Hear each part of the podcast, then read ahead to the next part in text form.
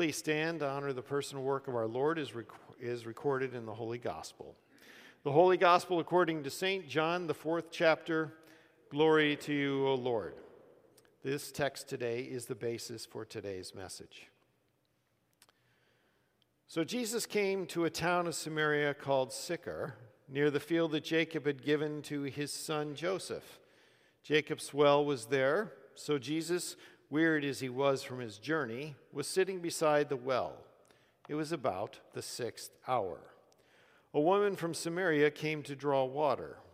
Jesus said to her, Give me a drink, for his disciples had gone away into the city to buy food.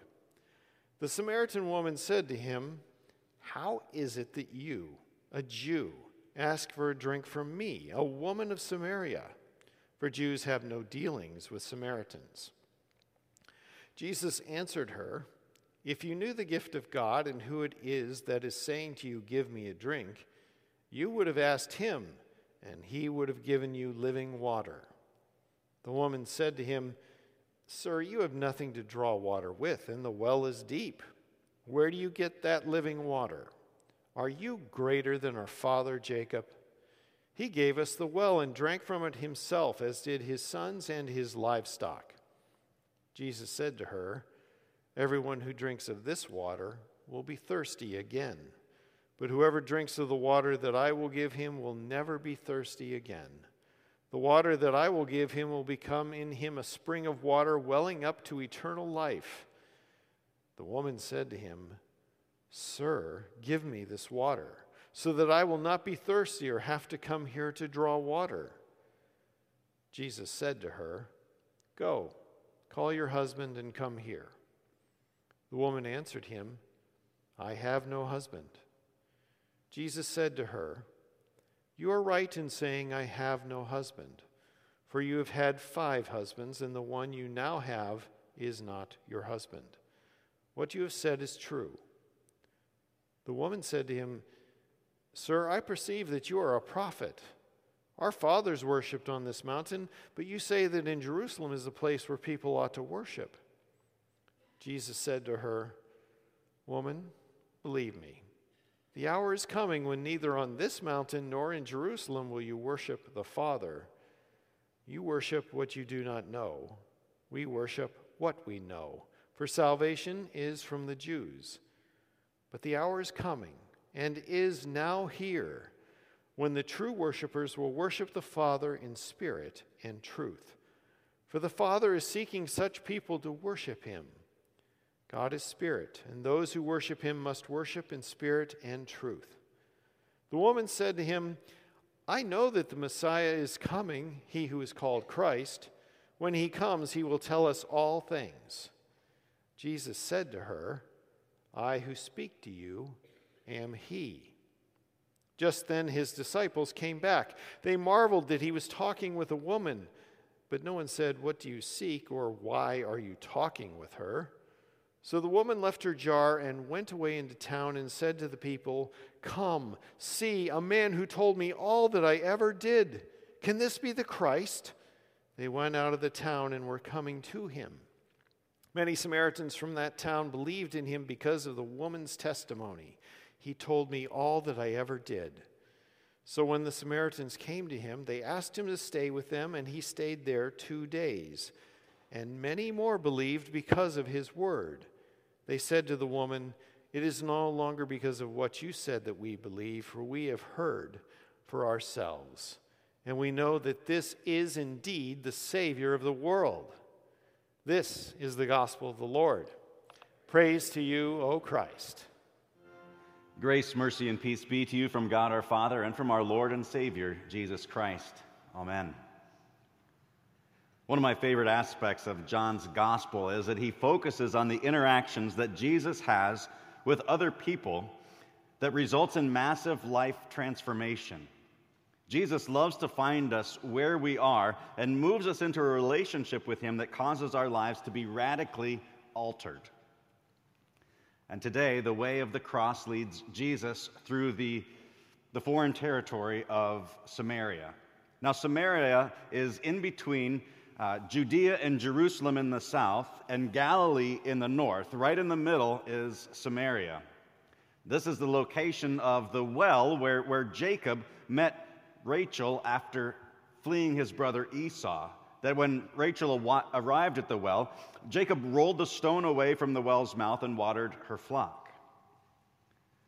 Later, the Assyrians captured Samaria about 700 years before Jesus, and they deported all the Israelites of substance and settled the land with foreigners who intermarried with some of the remaining Jews and the remaining Israelites. After the exile, however, the Jews who were removed returned to their homeland, and they viewed these Samaritans now as racial half breeds who had confounded their pure religion with other religious ideas.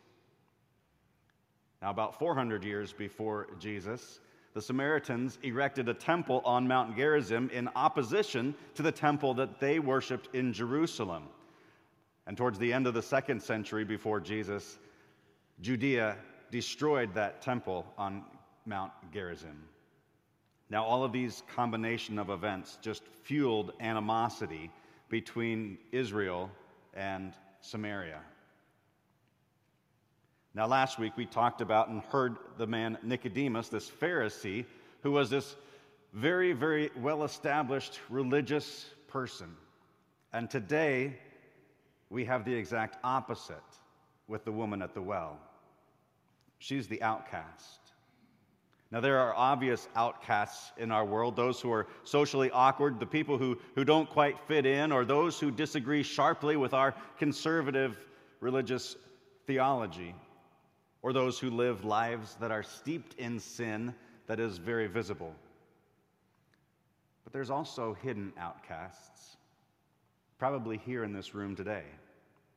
Those who are overwhelmed by shame and attend church but believe that God's grace is for everyone else except for you. Those who sit with their believing spouse but they themselves have withdrawn from God. Or those who are burdened with a hidden sin that they're not yet willing to surrender. Those who are easily offended or feel judged or rejected by God. Here's the good news Thankfully, whether you're a Nicodemus type of person or a woman at the well type of person, Jesus interacts with both. And the reality is that all of us are somewhere on that spectrum between the two, somewhere between that Pharisee and the woman at the well. Both need Jesus. And Jesus loves both and everyone in between. Jesus loves the outcast, and Jesus casts out shame. Jesus said to her, Everyone who drinks of this water will be thirsty again, but whoever drinks of the water that I give him will never be thirsty again. The water I will give him will become in him a spring of water welling up in eternal life. Now, thirst is a, is a metaphor for, for longing and Jesus uses it in Matthew chapter 5 in the Beatitudes. He says, Blessed are those who hunger and thirst for righteousness. Unfortunately, we don't always thirst for righteousness. We thirst for success or acceptance or power or money or lust. And every time we try to find satisfaction in anything apart from Jesus, we're left wanting parched even more than we were before.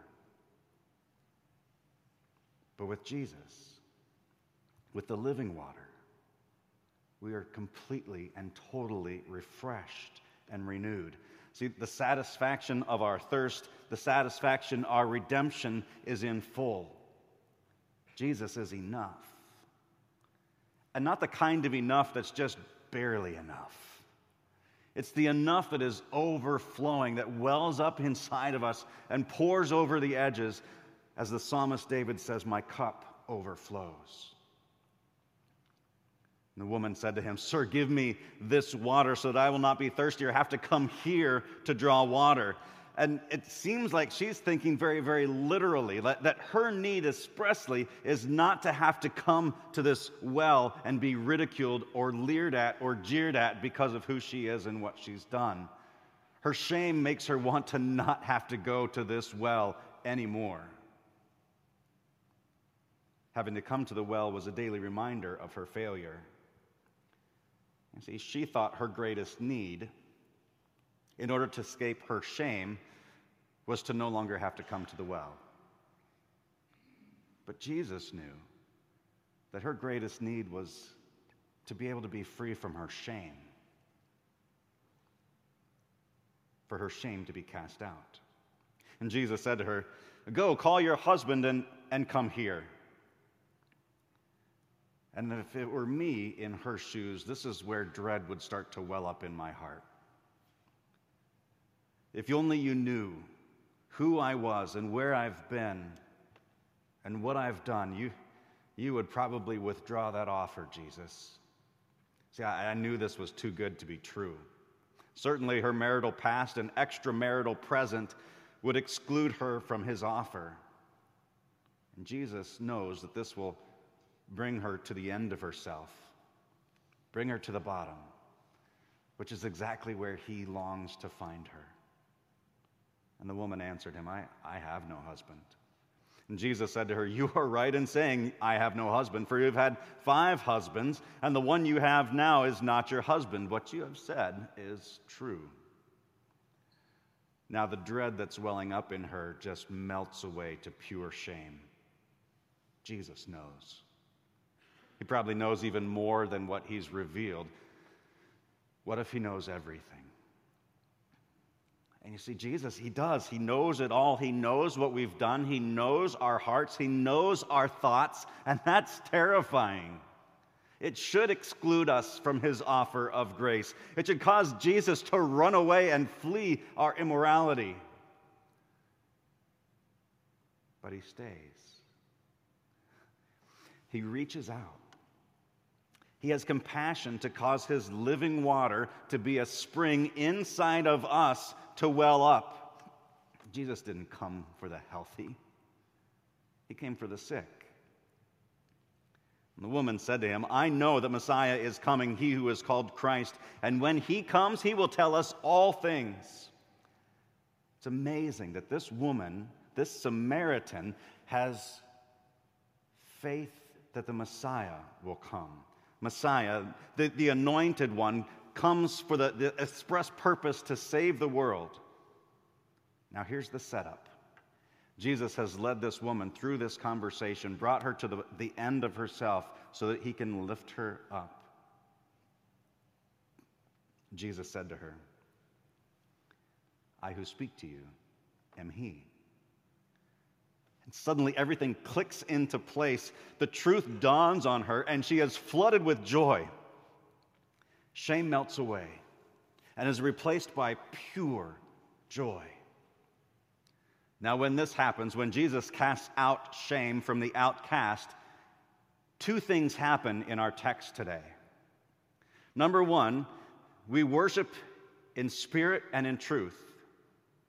And number two, he causes a spring to well up inside of us and it changes who we are. So, number one, worship in spirit and in truth. The woman said, Our fathers worshiped on this mountain, but you say that in Jerusalem is the place where our people ought to worship. Almost as if she's saying, All right, messenger of God, I know that you speak truth from him. Maybe you can clear up this issue for me. Where are we to worship?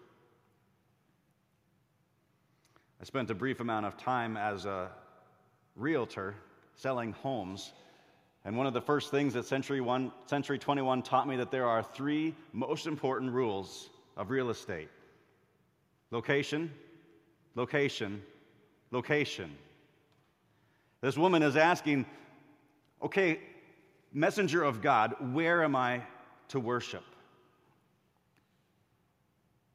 It's this big question in her heart. Where is God present? Is it here at Mount Gerizim or is he present in the temple in Jerusalem? If it were us asking Jesus, it would be, Where are we to worship, Father? In the sanctuary or in Founders Hall or in the chapel?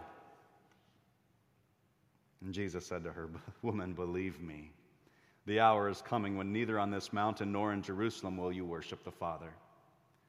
You see, her great big question that's inside of her is totally irrelevant. No one has ownership of the presence of God. He is omnipresent, He is everywhere. Worship can occur anywhere and everywhere. And then Jesus says, This, this hour, the hour of the cross, his death, the location where he said, I thirst. Because of that amazing sacrifice that he made, he creates a spring now that wells up inside of us. See, worship isn't something that's done only in Jerusalem or Mount Gerizim, but on Mount Calvary. Wherever we worship the Savior who died on the cross there, that is worship in spirit and in truth. Jesus says, But the hour is coming and is here now when true worshipers will worship the Father in spirit and truth. Our purpose, our meaning, our what we are made to do is to glorify God in worship. True worship has very little to do with bright, shiny places like the sanctuary or, or dark places like Founders Hall. It has little to do with the style of music. It has everything to do with worshiping in truth and in spirit. Worshiping in truth. That's perhaps a little bit easier than worshiping in spirit. Worshiping in truth is worshiping what is true, the true God, the triune God, Father, Son, and Holy Spirit, not in idols, but in the triune God. To worship in truth means that we teach and confess and believe in the three ecumenical creeds because they're in accordance with the Word of God. This is worshiping in truth. But worshiping in spirit, what, what is that? Well, worshiping in spirit is the opposite of just simply going through the motions. It's a full acknowledgement that we are in the presence of God, that His countenance is upon us that we are impacted by His power, His majesty, His compassion. That the words of the sermon penetrate your hearts. That the music stirs your soul. That prayer becomes this lifeline that connects you directly to the Father in heaven. That the sacraments that we will share in just a few moments water and nurture our faith and grow it and move us to do amazing things for the kingdom of God. That's worshiping in spirit and truth. The second thing that happens when God takes the outcasts and casts out our shame is that we become these springs of living water. So the woman left her water jar and went away into town and said to the people, Come, see a man who told me all that I ever did. Can this be the Christ? Now, this is, this is my favorite part of the text because I love that her immediate response is to go and tell others. Right? She doesn't take her water jar, turn it upside down, sit down, and just say, Jesus, tell me all things. I want to know more. She leaves her water jar where it is and runs into town because she has to tell the good news that the Messiah has come. It reminds me so much of the shepherds that when they received the announcement from the angels, they ran to go see Jesus for themselves. And when they did, they ran and told all that they came across that the Savior has been born. You see, when you have your shame cast out, that's what you do. You tell other people. She couldn't hold herself back. And the, and the town responded. Many Samaritans from the town believed in him because of the woman's testimony, and many more believed because of his word. There is great power in the word of God. The Holy Spirit works to, to awaken our hearts to the power of life in Christ, and the Spirit never returns void. Jesus loves the outcasts. Jesus casts out shame.